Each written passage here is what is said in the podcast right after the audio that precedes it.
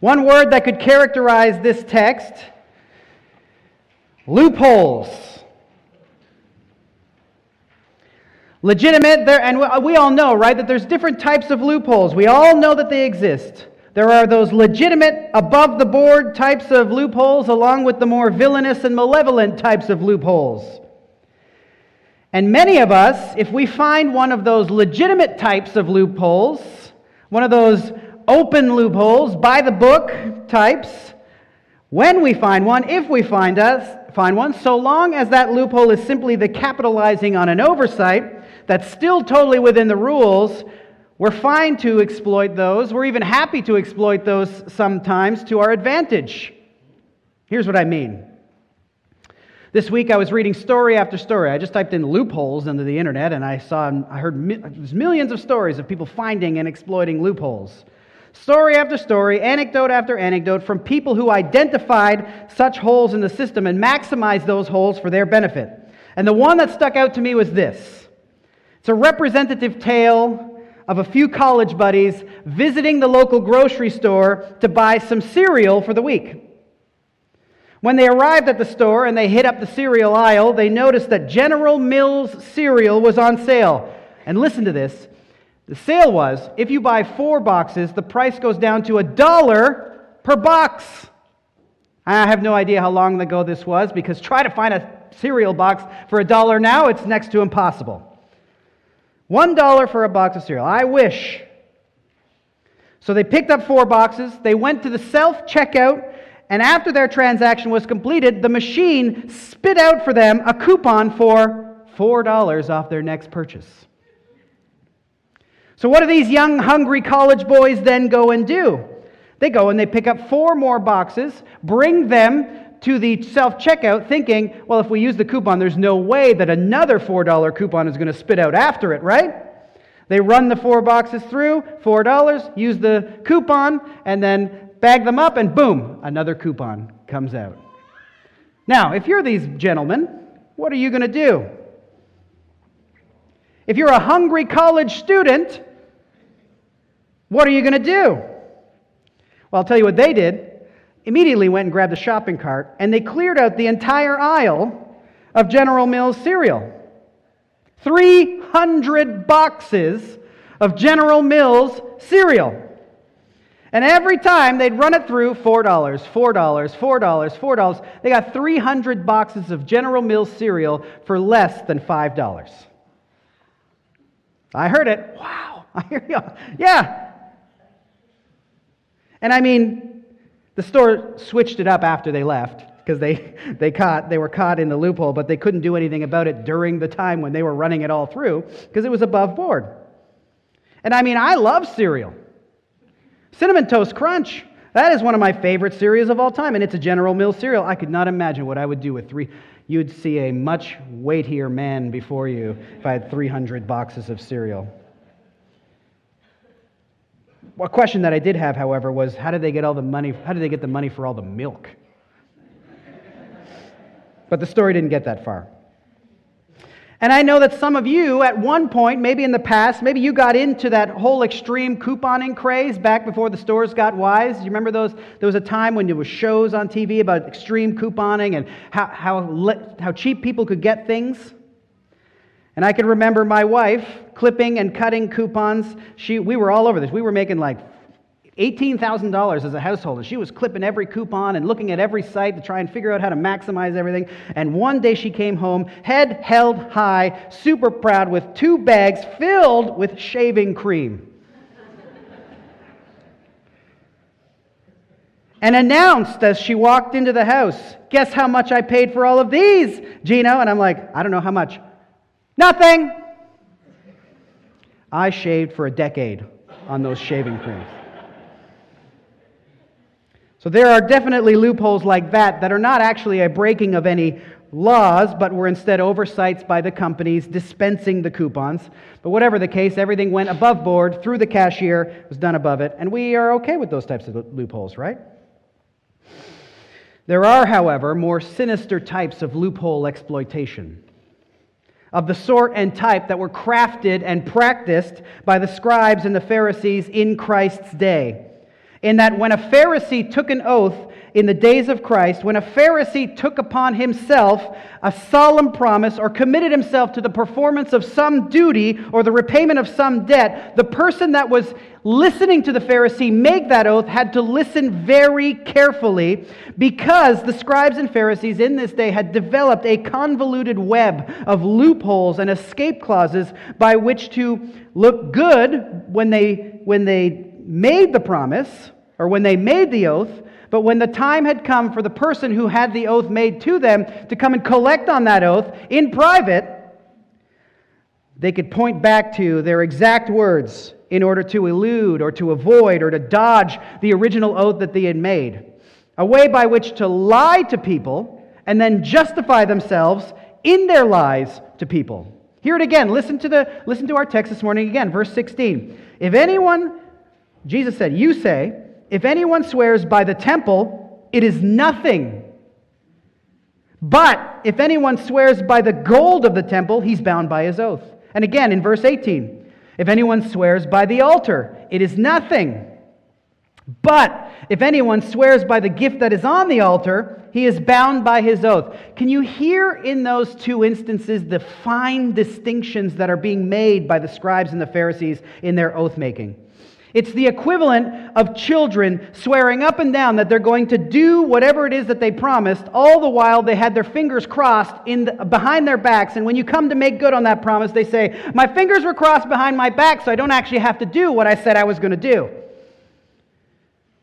And for the Pharisees, unless the person to whom they swore an oath was listening with intent and their ears were peeled unless they understood the complex web of binding and non binding oaths, that person might come to collect what they think they are owed by that scribe or Pharisee, only to hear the Pharisee say something like, Well, I don't know if you listened correctly, but I only swore by the temple, not by the, by the gold in the temple. Or I swore by the altar, not by the gift on the altar. Therefore, my oath to you is not binding. Go your way. May the Lord bless you.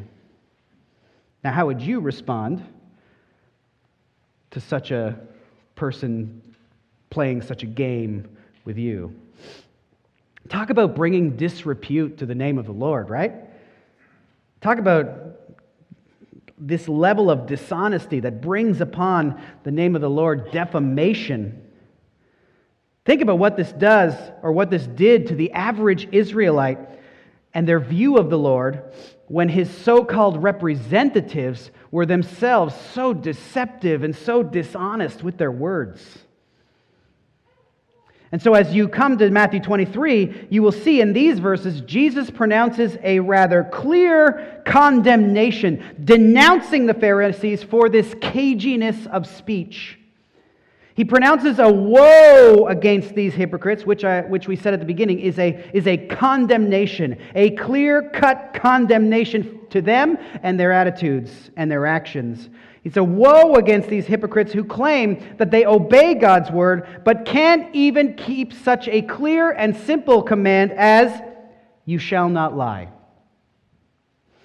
For this reason and for many others, Jesus in verse 16 called them, You blind guides. You see that? They were so blinded by their self centeredness, by their own desire for reputation, that they really didn't care about anyone outside of themselves, both as individual Pharisees and as a group, as a collective of Pharisees. Everything they did was in some way, shape, or form for their own benefit, the increase of their own image and their own esteem in the eyes of everyone around them. And in this context, Jesus wonders out loud for all the crowds to hear What good is a blind guide like this? What good are those who, while claiming to lead and claiming to know the way to the kingdom, but actually have no clue where they are leading anyone? What good are leaders who don't know the will of God and the Word of God and yet believe themselves to be fit for the role of guiding God's people in God's ways? Jesus made it clear to all who follow such leaders, all who follow such blind, blind guides, whether the guides be the scribes and Pharisees of yesterday or the blind guides who don't know where they're going and what they're doing today, those who don't stand upon the authority of God, to all who follow such leaders, hear the word of Jesus as he's already discussed this subject in the Sermon on the Mount way back in Matthew chapter 5. Or Matthew chapter, this is, uh, we'll talk about this Sermon on the Mount, but in Matthew chapter 15, he was talking to the Pharisees and he said this If the blind lead the blind, they both fall into a pit. I want you to just think about this for a second with me, okay? Imagine that you are now planning your vacation. It's a wonderful time, isn't it, when you're planning your vacation? And you decide, you know what I want to do? I want to go on a wilderness safari on the African plains. Would you sign up for the excursion if the guide that was available to you happened to be unfit and unqualified? Would you allow an incompetent man to lead you out into a wilderness teeming with lions and hyenas and crocodiles and poisonous snakes? If you're anything like me, no way. What about skydiving? Some of you might like skydiving. I would never sign up for skydiving in the first place, but some of you might be more adventurous than I. I'm like Jacob.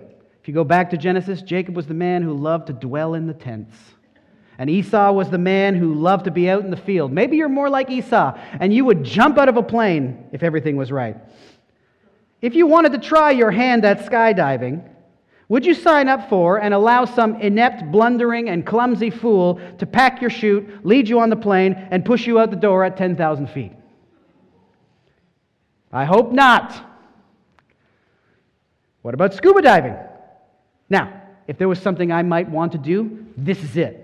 I love the ocean. It's a terrifying place, but I'm drawn to it for some reason. And if you were as well, would you trust an unskilled amateur to take you down into the ocean's abyss where sharks and poisonous jellyfish, the pressure of the water, and the possibility of the bends awaits you should you descend too quickly and ascend to the surface too quickly? No! One more. Would you trust an incapable, unqualified, unequipped lawyer to craft your legally binding will? Or to fight and defend you against a prosecutor who is seeking to destroy your life financially or by imprisonment? Of course not. What kind of lawyer are you going to seek out? The best one you can get, right?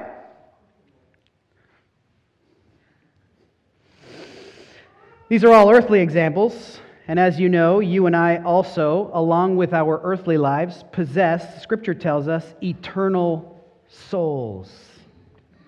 Souls that live on after death. Souls that will one day be brought back to our resurrected bodies and will end up living forever uh, in one of two places either in the presence of Christ in the eternal kingdom of heaven where we enjoy Him forever, or in hell under the wrath of God as the justice of God is dispensed upon those who refuse to repent of their sin in this life.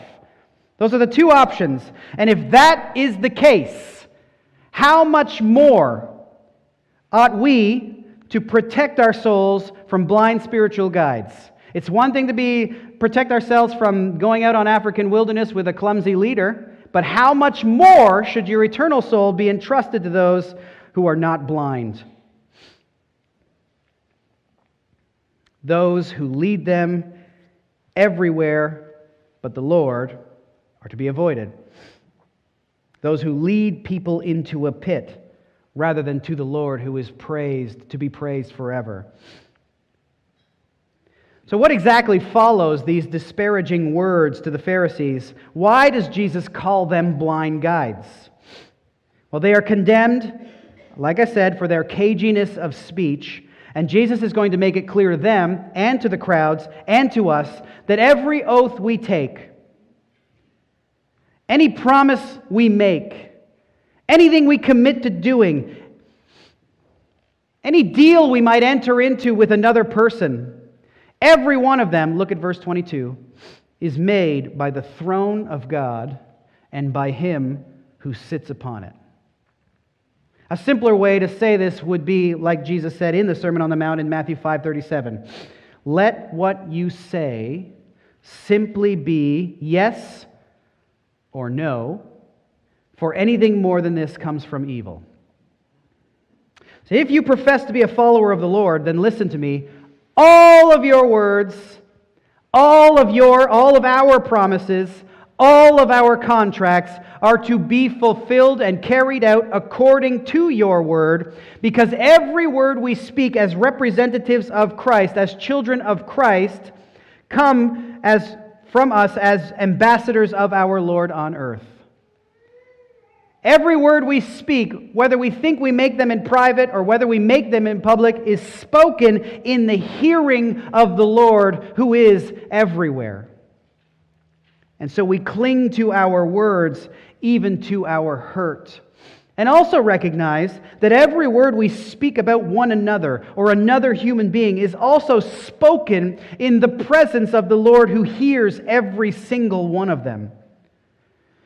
And so, as believers, not only are we careful about the oaths and the deals that we enter into because we must fulfill them, but we are careful to speak about one another in such ways that we protect our reputations, protect each other's reputations. No word should be spoken about another person that you have not spoken to them because you love them. So, for this reason, all of our words must be carefully selected. All of our oaths must be carefully entered into because we must represent the Lord well in the area of our words, our promises, and our commitments. Because think about it. We live in a day when everybody's word is suspect, don't we? In a day when we tr- lack trust in our, most of our institutions and in most of the individuals with which we commune. And when our instinct, when our first response is to doubt the truthfulness of another's words, to doubt the truthfulness of another's intentions, when we don't, as a society, trust media outlets, government officials, neighbors, when suspicion is the rule of the day, oh, what a contrast we who love Christ ought to be. Oh, how distinct and different we ought to be when it comes to the way we speak and the way we carry out our commitments. Oh, that our world could have no other option than to take Christ's people at their word because we always come through on our word. Our yes is always yes, and our no is always no. Our speech is never slanderous or defamatory, but we speak in hopeful, excellent, and morally upright manner about all things and all people. Oh, what a witness to the world that would be our simple honesty our unvarnished truth, our unwavering dedication to the fulfillment of our word, that we, above all people, for the sake of Christ's name and his reputation, that we are the most genuine, honest, virtuous, upstanding, and trustworthy people on the planet. Oh, that we might never imitate the example that has been set for us by the blind guides in our world one that is filled with duplicity and deception, with character assassination and libel, with loopholes and ways to try and evade actually doing what we say we're going to do. Oh, that we might not be like those in the world whose goal is simply to acquire more from, for themselves, and so they will use deception in order to accumulate it. They want more, that want more attention and more respect and more adoration and more money and more of the world's goods. And they'll use trickery and double dealing in their words and their attitudes to attain and achieve that goal. May that never be for us. This was the domain of the scribe and the Pharisee, who, for a variety of reasons, established over time this complex and bewildering system of oath taking in order to justify and convince themselves that they remained righteous even as they violated and betrayed their words. You see how subtle and cagey we are with ourselves, right? We are masters at justifying and convincing ourselves that all manner of sin that we commit is somehow okay, while everybody else is wicked and evil and ought to be lambasted and slandered for theirs. How did the Pharisees come to this? What led them to create such a system? Well, it all goes back to their understanding of the purpose and the function of the Mosaic Law.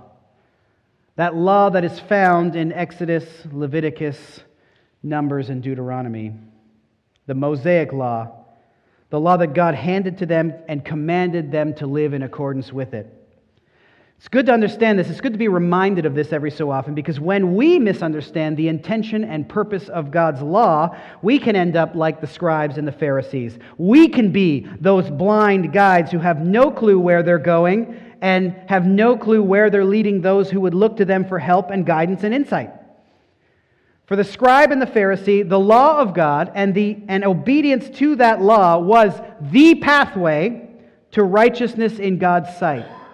Meaning, if you wanted to be accepted by, acceptable to, righteous in the sight of, loved by, and considered virtuous in his sight, in the, in the sight of God, then you must perform and do all of the commands in order to gain and to achieve and to lay hold of God's love, to be accepted by Him. Now, hopefully, you've attended here long enough to know that that is not true. This is not, it has never been the purpose of God's law. God's law functions in the opposite way. God's law actually reveals to every single one of us the impossibility of measuring up to His perfect holy standard. The law is meant and designed not to make us feel self righteous, but to crush us underneath its weight and drive us into the saving arms of our Lord Jesus Christ as we place faith in Him and bow our knee to Him and then are saved by His perfect and abundant grace. So, hear it again. In the mind of the Pharisee, obedience to the law was what saved them. Obedience to the law was what made God love them in their own minds. The Apostle Paul has something to say about this mentality. In Galatians chapter 1, verse 6, the Apostle calls it this mentality a different gospel. It is not the biblical gospel, it is a different gospel. And he goes on and he said, Those who believe that their goodness secures the affection of God, that their obedience secures the salvation of their soul, believes in what Paul says in Galatians 1 8 is an accursed gospel. All who believe and teach that we can be justified and made righteous in and secure the affection of God by our obedience, Paul says this is accursed. Because again, the law of God is meant to reveal our inability to gain righteousness before the Lord in our own strength. Romans 3:23 says it clearly, right? We all fall short of the glory of God. I mean, we all fall short of his perfect standard.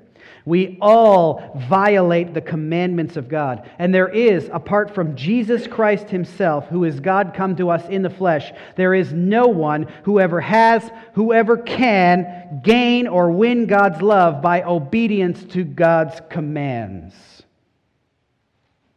Instead, you and I, I think we would intuitively sense and we would know by our experience that our lives are characterized, well, maybe just mine, but hopefully I, you can admit it too. My life is characterized by an abundance of shortcomings, an abundance of failure to hit the mark, numerous falling shorts, falling short of God's perfect law. Is it just me? I fail to live up to the righteous, holy standard of God every single day. But God's law calls us to confess our sin, to repent, to turn to Christ in faith. That's what the law drives us to. And that faith is the instrument by which we lay hold of His grace a grace that our God loves to shower upon everyone who calls out to his name, calls out to him. And it is by this grace that we are saved. It is by His grace that you and I are renewed and transformed. It is by His grace that the Holy Spirit brings about the new birth in us. It is, about, it is by His grace that we are made new people in Christ. And as the Holy Spirit resides in us and dwells in us, then, then, out of love for the Lord, in response to His saving work in us, that in, at that moment, we want to be holy. We want and desire to live holy, obedient lives. And so we plumb the scriptures to know the will of God, and then by the power of the Holy Spirit in us, strive to the great, the great, uh, to our great effort, as much effort as we can put in, to live in accordance with God's law. It's the result of salvation, not what purchases your salvation. And you and I are going to fail quite often. The scribes and Pharisees, holding to the idea that obedience to the law rather than the grace of God saves us, lived according to their belief. And because they thought that obedience to the law was what uh, won their affection in God's eyes, this is what led to them creating this ridiculous system of loopholes that they operated by. Think about it. If this is how they understood the law, that obedience to it makes God love them, then it makes perfect sense that they would first begin to labor with a singular devotion and a meticulous attention to detail to, to obey everything that's commanded in the law, right down to the smallest letter. And it makes sense, perfect sense then, too, that if in their own minds they had indeed followed God's law to the letter, if they would then that they would then look down in judgment and condemnation upon those who hadn't lived up to their standard who hadn't put in the same level of effort as they had. And isn't that kind of still a problem for us today? We can get so caught up right in condemning and judges, judging others who don't kind of who don't seem to meet our self-defined level of effort and we like the pharisees can get up get caught up in uh, comparing the worst attributes of another person with our best and our strongest areas of obedience, of obedience. We can get caught up in judging and rolling our eyes at the lesser people around us every day. For the Pharisee, you might hear them say, Yuck! Look at those prostitutes and those tax collectors. And then look at me. I fast twice a week all the while hiding and covering over the fact that they themselves are humongous hypocrites and, and sinners. Oh, our, we can be so deceptive with ourselves in this area, right? We too can think to ourselves, look at them. They don't work as hard as I do. They don't know as much as I know. They don't understand the world that the way they should. They don't fight for the same political causes that I do. Look at those tax collectors and look at those prostitutes. And then look at me. I give to my church. I vote the correct way. I know more. I work harder than any of them. God, I thank you that I am not like them. And if you don't think that you roll your eyes at those you think less of than yourself, I want you to pay attention to your attitude the next time you drive. Next time you drive and you get stuck behind someone who is driving slower than you'd like to drive. Or the next time someone makes some boneheaded error on the road, maybe they cut you off, or maybe they're driving in front of you and they kind of don't know where they're going, and so they put their signal on, but then they turn it off and they get back on the road, and you're behind them and you're like, What are you doing? What are you doing? Come on. And, you know, you throw up your hands, you mouth a few words, you drive by them, obviously like rolling your eyes at them, you know? As if you and I haven't ourselves made all of those same mistakes at some point while we are driving?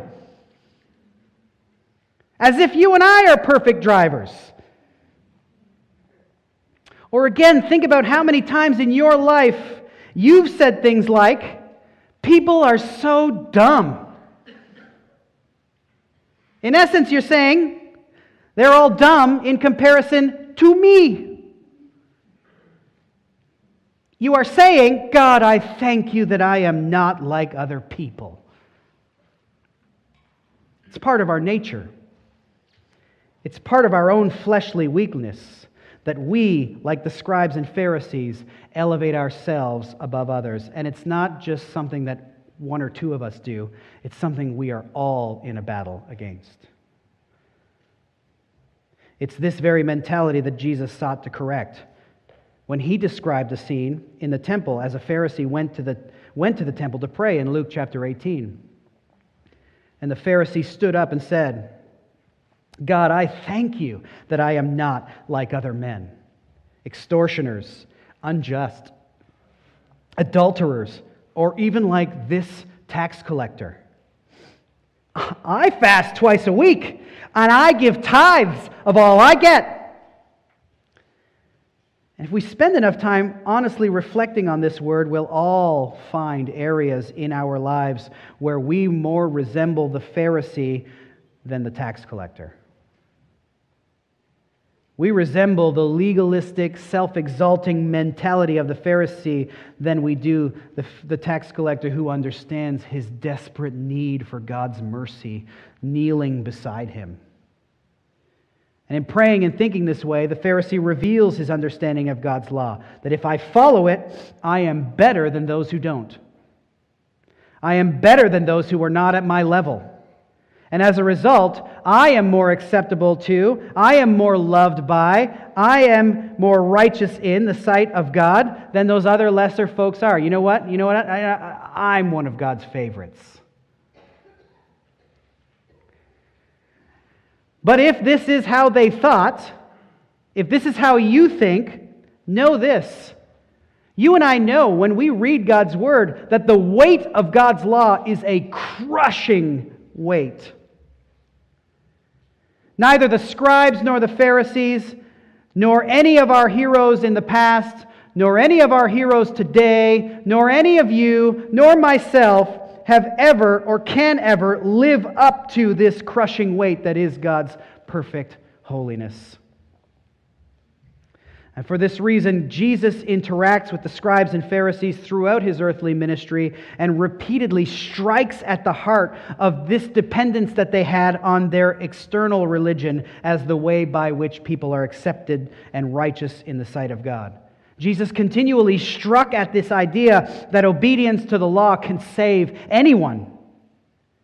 He struck at the idea that the most painstaking and exacting and diligent efforts of the Pharisees, they didn't even come close to meeting the perfect standard of righteousness that is set forth for us in God's Word. Jesus makes it even more clear. He makes it clear that even the most visibly pious men in the nation, pious meaning the most observant and seemingly holy and righteous, the ones who practice their religion most, even they fell infinitely short of the requirement saying to the crowds in chapter 5, verse 20 of Matthew's Gospel, Unless your righteousness exceeds that of the scribes and Pharisees, you will never enter the kingdom of God. And then later on in that same sermon, he says this to make it even clearer. Listen, you must therefore be perfect as your heavenly Father is perfect. Did you hear that? Did you hear the requirements for entrance into the kingdom of God? You must be perfect as your heavenly Father is perfect. Now, such a statement as this ought to raise alarm bells for every one of us in here, as it did for those who heard Jesus say it. How can anyone be perfect as God is perfect? How can anyone achieve or attain such a level of perfection? That is just too far out of reach. And those hearing Jesus must have thought, as he said this to the Pharisees, he, they must have thought, the crowds must have thought, how can any of us live more righteously than the Pharisees? Especially given that their entire lives, right down to the very second, are dedicated to strictly obeying the law of God in every single detail. The answer to that question is those crowds couldn't do it. You can't do it. I can't do it. The scribes and Pharisees couldn't do it. And that's the point. These scribes and Pharisees had made it their mission to strive for perfect obedience to the law. However, like any one of us knows who strives for the same thing, they couldn't actually do it. If you're anything like me, there are times when you hit your, put your head on the pillow at night and you say, God, I am so sorry for the ways that I messed up. Oh, I can, this one and this one and that one and this one, and I shouldn't have said this and I shouldn't have thought that and I shouldn't have done. And you just list them all and you say, Tomorrow, by the power of the Holy Spirit, please, I'm going to do it differently. You wake up and before you eat breakfast, you've done the same thing again. That's my life. And so, all, as all of the dishonest types do, the Pharisees and the scribes, instead of recognizing and running to Christ in faith or running to God in faith, they simply chose to adjust, to obscure, and to misinterpret, and to redefine the laws and commands of God in ways that suited them. This is how we come to this convoluted system. They narrowed the definition of certain laws in order to pat themselves on the back for obeying them and when they needed to. They added a bunch of extra rules and regulations and conditions to other commands to ensure that they could justify and cover over their failure to live up to that command while pushing, putting themselves forward to the community as those who are perfectly obedient. They look to win the favor and approval of God and men by interpreting the law of God in such a way that they could follow it and fool themselves and others into believing that they were actually living righteous, God honoring, God accepted lives in their own strength. And Jesus looked at them square in the face and dismantled their entire system of supposed righteousness by revealing their continual misunderstanding of the law's function. Constantly telling them it's not the intention of the law to save anyone. It's not the intention of the law to make anyone righteous before the Lord. The law performs and still performs to this very day not a saving function, but a revelatory function. The law reveals certain truths to us, but the law is powerless to address or fix those truths.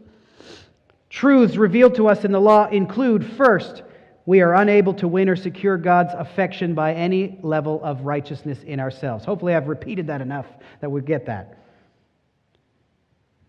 The, keeping the law will not save anyone. A truth that was made clear by the apostle Paul in Romans 3:20.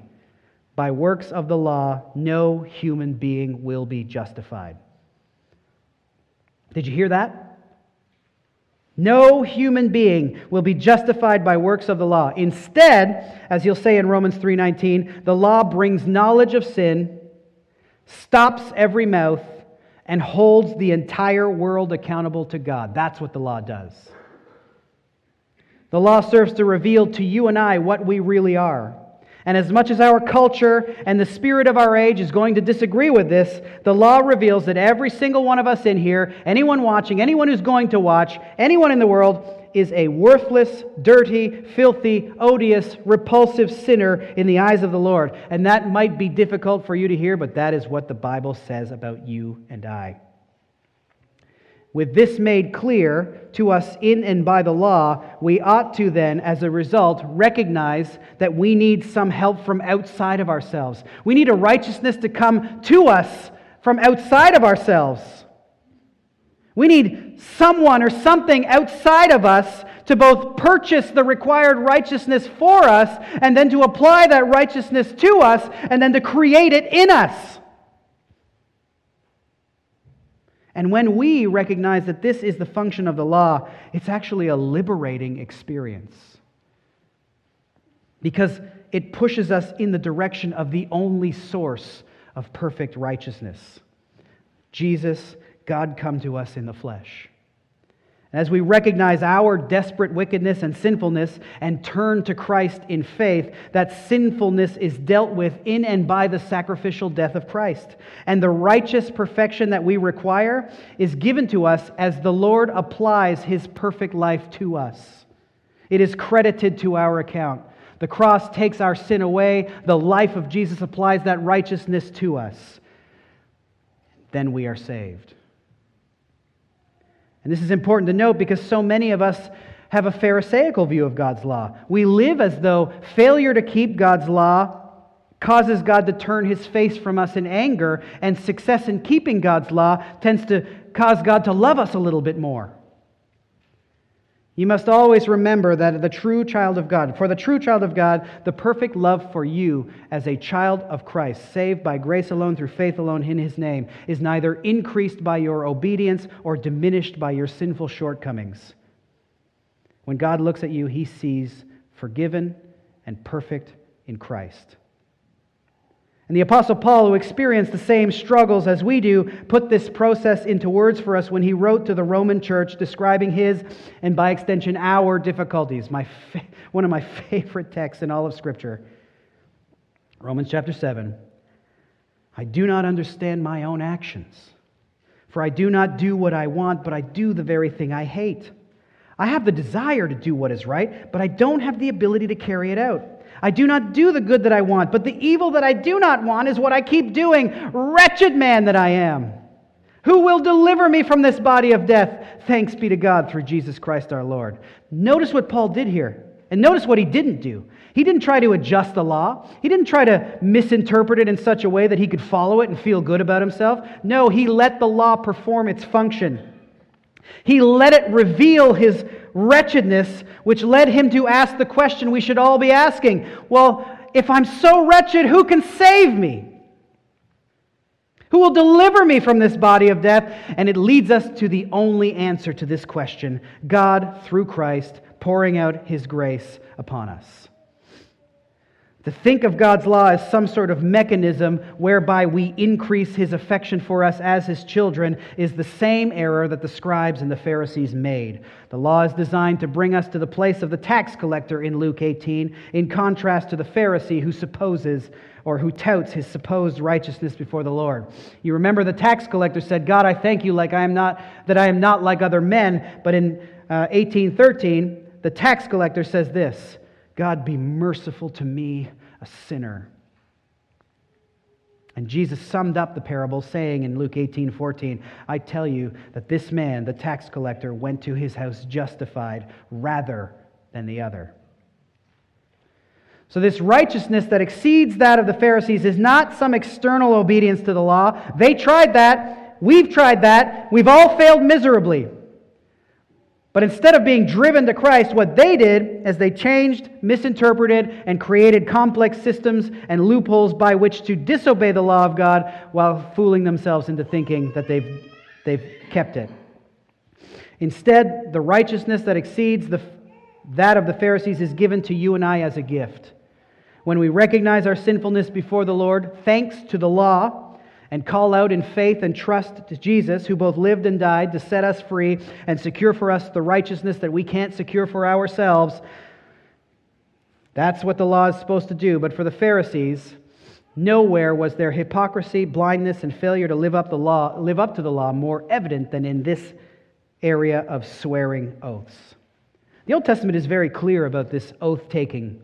Leviticus 19:12 says this, you shall not swear by my name falsely and so profane the name of your God. I am the Lord. Numbers 30 says this If a man vows a vow to the Lord or swears an oath to bind himself by a pledge, he shall not break his word. He shall do according to all that proceeds out of his mouth. Deuteronomy 6 says, It is the Lord your God you shall fear, him you shall serve, and by his name you shall swear. Deuteronomy 23 says, If you make a vow to the Lord your God, you shall not delay in fulfilling it, for the Lord your God will surely require it from you, and you will be guilty of sin. Now, some have sought to make these New Testament words of Christ prohibitions against all oaths at this time. But we know that when oaths are made with gravity and seriousness, they are used to highlight or call attention to our increased dedication and commitment to faithfulness and honesty in this area. You can see it in the court system, right? If any of us are to testify in a court of law, we take a serious oath highlighting our dedication to the speaking of truth in that court of law. And also, with great seriousness and gravity, when we enter into marriage, we make multiple oaths and multiple promises to the one whose hand we take.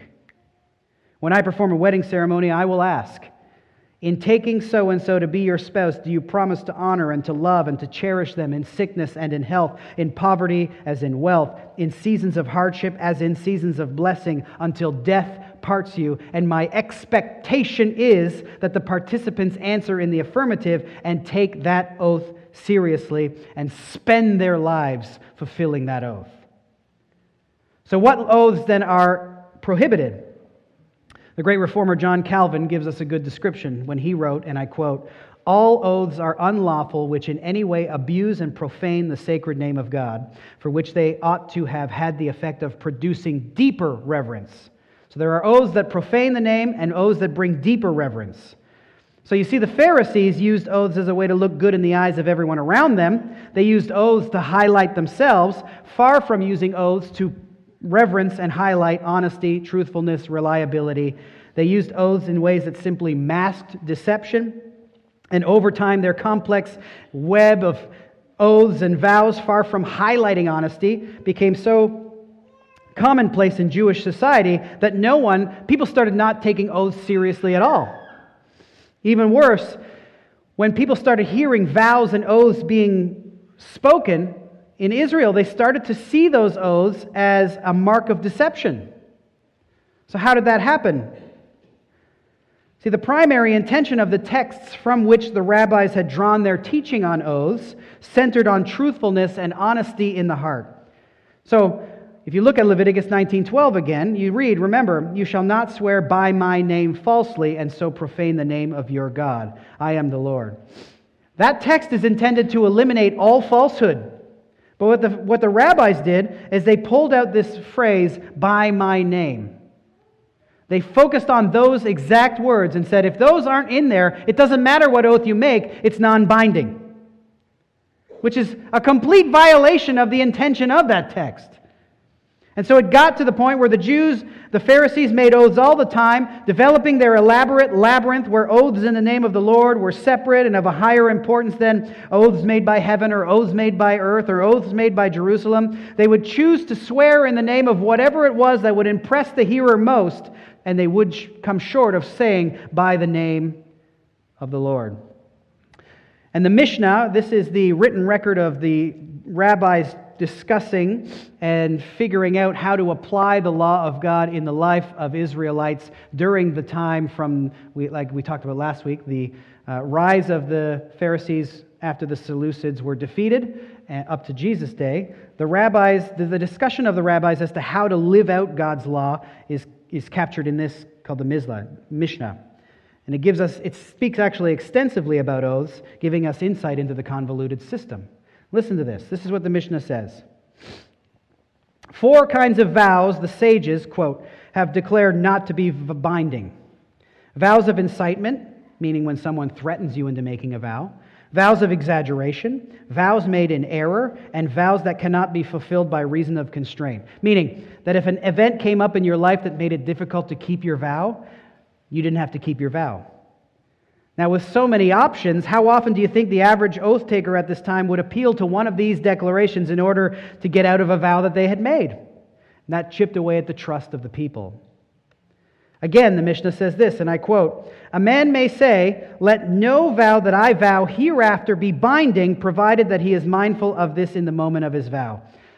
This is insanity. It according to this, it was entirely possible that someone that you entered into an oath with had already made some vow to themselves that made all their future vows non binding. And how would another person know that you had done that? Which again chipped away at the trust people had in each other's words. And again, third, and I quote If a man said in his vow, May it be to me as the lamb, or as the temple sheds, or as the wood for the burning on the altar, or as the fire offerings, or as the altar, or as Jerusalem, or if he uttered any of the utensils on the altar, though he didn't utter the word korban, meaning an offering, it is a vow as binding as if he had uttered the word korban. But if he said, May it be Jerusalem, instead of as Jerusalem, he said nothing, meaning he's not committed himself to a binding oath. Did you see that level of intricacy? If the Pharisee making an oath with you slipped in the words, May it be Jerusalem, instead of may it be as Jerusalem, the oath wasn't binding. An even more complicated system of loopholes followed as the religious leaders provided escape clauses for almost every vow in life. Listen to these. It was, their, their life was one big show, one big production. Listen to all of these loopholes with regards to vows. According to the rabbis, if a man vowed to abstain from that which is cooked, he could eat that which was roasted. If a man abstained from what is cooked in a pot, he was forbidden only forbidden food that was boiled in the pot not food that's roasted or cooked in some other way. If a man abstained from food that's preserved, he was only forbidden to eat preserved vegetables. I mean, I could do that. I could avoid vegetables. If a man said, I'm going to abstain from fish, listen to this. If a man said he was going to abstain from fish, he could still eat pickled and chopped fish. If a man said, I'm going to abstain from wine, he could still drink the wine of apples. If a man said, I'm going to abstain from entering my house, he was still permitted to enter the upper room of his house. If a man said, I'm going to abstain from a bed, he was permitted to sleep on a couch. You see, every vow a person could make in this time had some sort of loophole written into it that would ensure that they could live their lives in any way that they wanted while looking super spiritual as they made some sort of vow. The only vow that a Jewish person was absolutely required to keep, an oath that was binding in all circumstances, were the oaths that were made in the name of the Lord.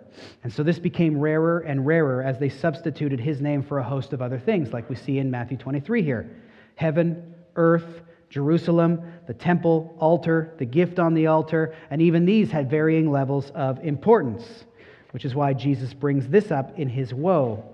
It is this system of oath taking whereby dishonesty, deception, and outright lying were covered over and justified that Jesus is rebuking and correcting here when he said in verse 35 of our text, But I say to you, do not, oh, it's not 35, sorry, 16 to 25 or whatever it is. You know. Look at Matthew 23. But I say to you, do not take an oath at all, either by heaven, for it is the throne of God. Oh, this is uh, the Sermon on the Mount. Or by the earth, for it is his footstool, or by Jerusalem, for it is the city of the great king. So while the scribes and the Pharisees could make small and minute distinctions between oaths and what was called to witness upon what, Christ here and in the Sermon on the Mount puts it all to rest, saying this it doesn't matter what you call upon in your oath because it all belongs to God and is therefore an oath in His name. To assume that one could simply substitute God for something else, heaven, earth, or Jerusalem, and make it less binding, Pharisees, that's a lie. Oath makers swear by the name of God, regardless of whether they swear by heaven, earth, or Jerusalem, because heaven is the abode of God, where the throne of God resides. God lays claim on heaven, and therefore to invoke heaven is to invoke God and to swear in his name, and you are liable to fulfill your oath.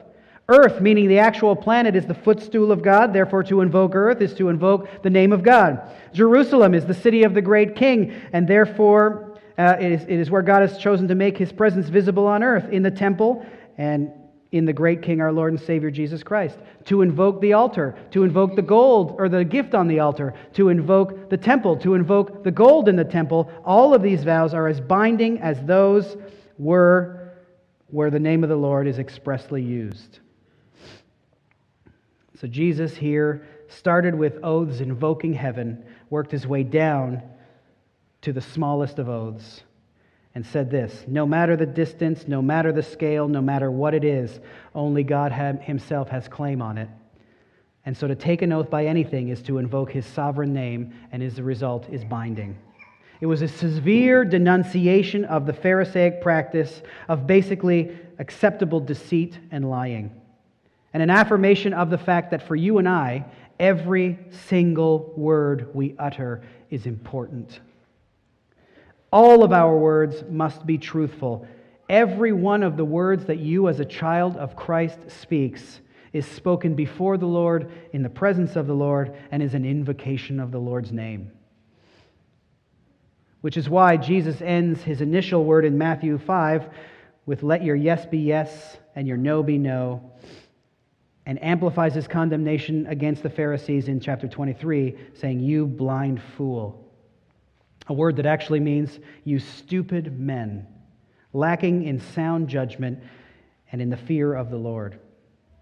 We ought to learn from this condemnation of the Pharisees that every word we speak as children of the Lord is an invocation of his name. And therefore, every word that we speak is a word spoken in the name of the Lord, which means that every lie we speak is our taking of the Lord's name in vain. Every slander we commit is a taking of the Lord's name in vain. Every defamation, every non follow through, every time your yes means no and your no means yes, it is all a violation of the command in Exodus chapter 20 that we shall not take the name of the Lord our God in vain. This speaks to the state of our hearts. It's not about the words we use in anger, it's about every word we speak. And this is, the, this is the righteousness that is of a different quality than that of the scribes and Pharisees. Every one of your words is to be measured and truthful, with no attempts to deceive, with all efforts and intention to follow through on what you say. All of our words must be honest, all of our dealings with one another genuine. This is the requirement of God for the citizens of the kingdom of heaven, that we be known as men and women of integrity to such a high degree that we don't even need vows to buttress or validate our words. The standard of God for our words is absolute truthfulness because, again, every one of our words is an invocation of His name. Every one of our words is spoken as His representative on earth. And listen, this aim at truthfulness is not an easy task because God's so clear, God's truth so clearly strikes at the pride wells, that wells up in each one of us. And it is common to become the enemy of those instead of the friend of those with whom we are truthful. The enemy instead of the friend of our fellow sinners, all because we do, in fact, live a life of truthfulness. Because if you think about it, we aren't actually accustomed to hearing one another speak the truth in love, are we? We're accustomed to telling people, to hearing people tell us what we want to hear while withholding the truth. Because we all know that none of us receives truthful words well, do we? We all speak to one another in ways that protect our own selves from the possible results of truth telling by avoiding loopholes and evasions that we make for ourselves. And we never actually speak the truth to one another, even though we see and know some of the destructive patterns in each other's lives. We are called to be people who recognize that truth has no degrees, no shades. Truth is truth. It is what we speak, it is what we accept, even when it is difficult to hear. So we recognize half truths are lies, and therefore taking the Lord's name in vain. Misrepresentations are lies, and therefore taking the Lord's name in vain. Little white lies are are lies and therefore taking the Lord's name in vain. Exaggerations are lies and are a taking of the Lord's name in vain. Flattery, and I've heard it spoken to me by a dear saint, which is saying something to someone's face that you would never say behind their back, is a lie and a taking of our Lord's name in vain. So I leave you with this.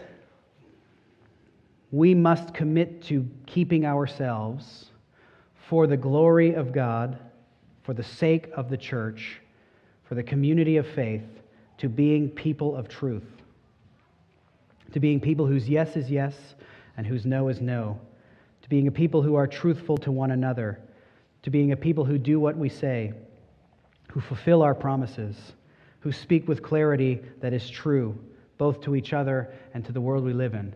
May we be people who live in accordance with the command you shall not take the Lord, the name of the Lord your God in vain. Why? Because the Lord will not hold him guiltless who takes his name in vain. Father, we thank you, we praise you, and we honor you for the truth of your word. And I thank you that as we look through these woes and denunciations that you pronounced against the Pharisees, that they are so instructive and informative in our own lives.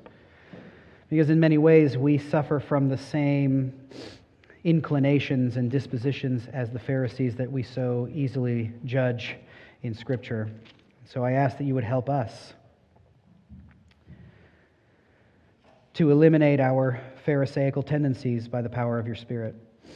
And I pray that as we enter into that battle, as we fight that battle, that each and every one of us is fighting, that we would not look down on those who are a little bit behind, and not slander those who might be a little bit ahead, that we would all weep with those who weep and rejoice with those who rejoice as we all grow up into the image and likeness of Christ according to your will.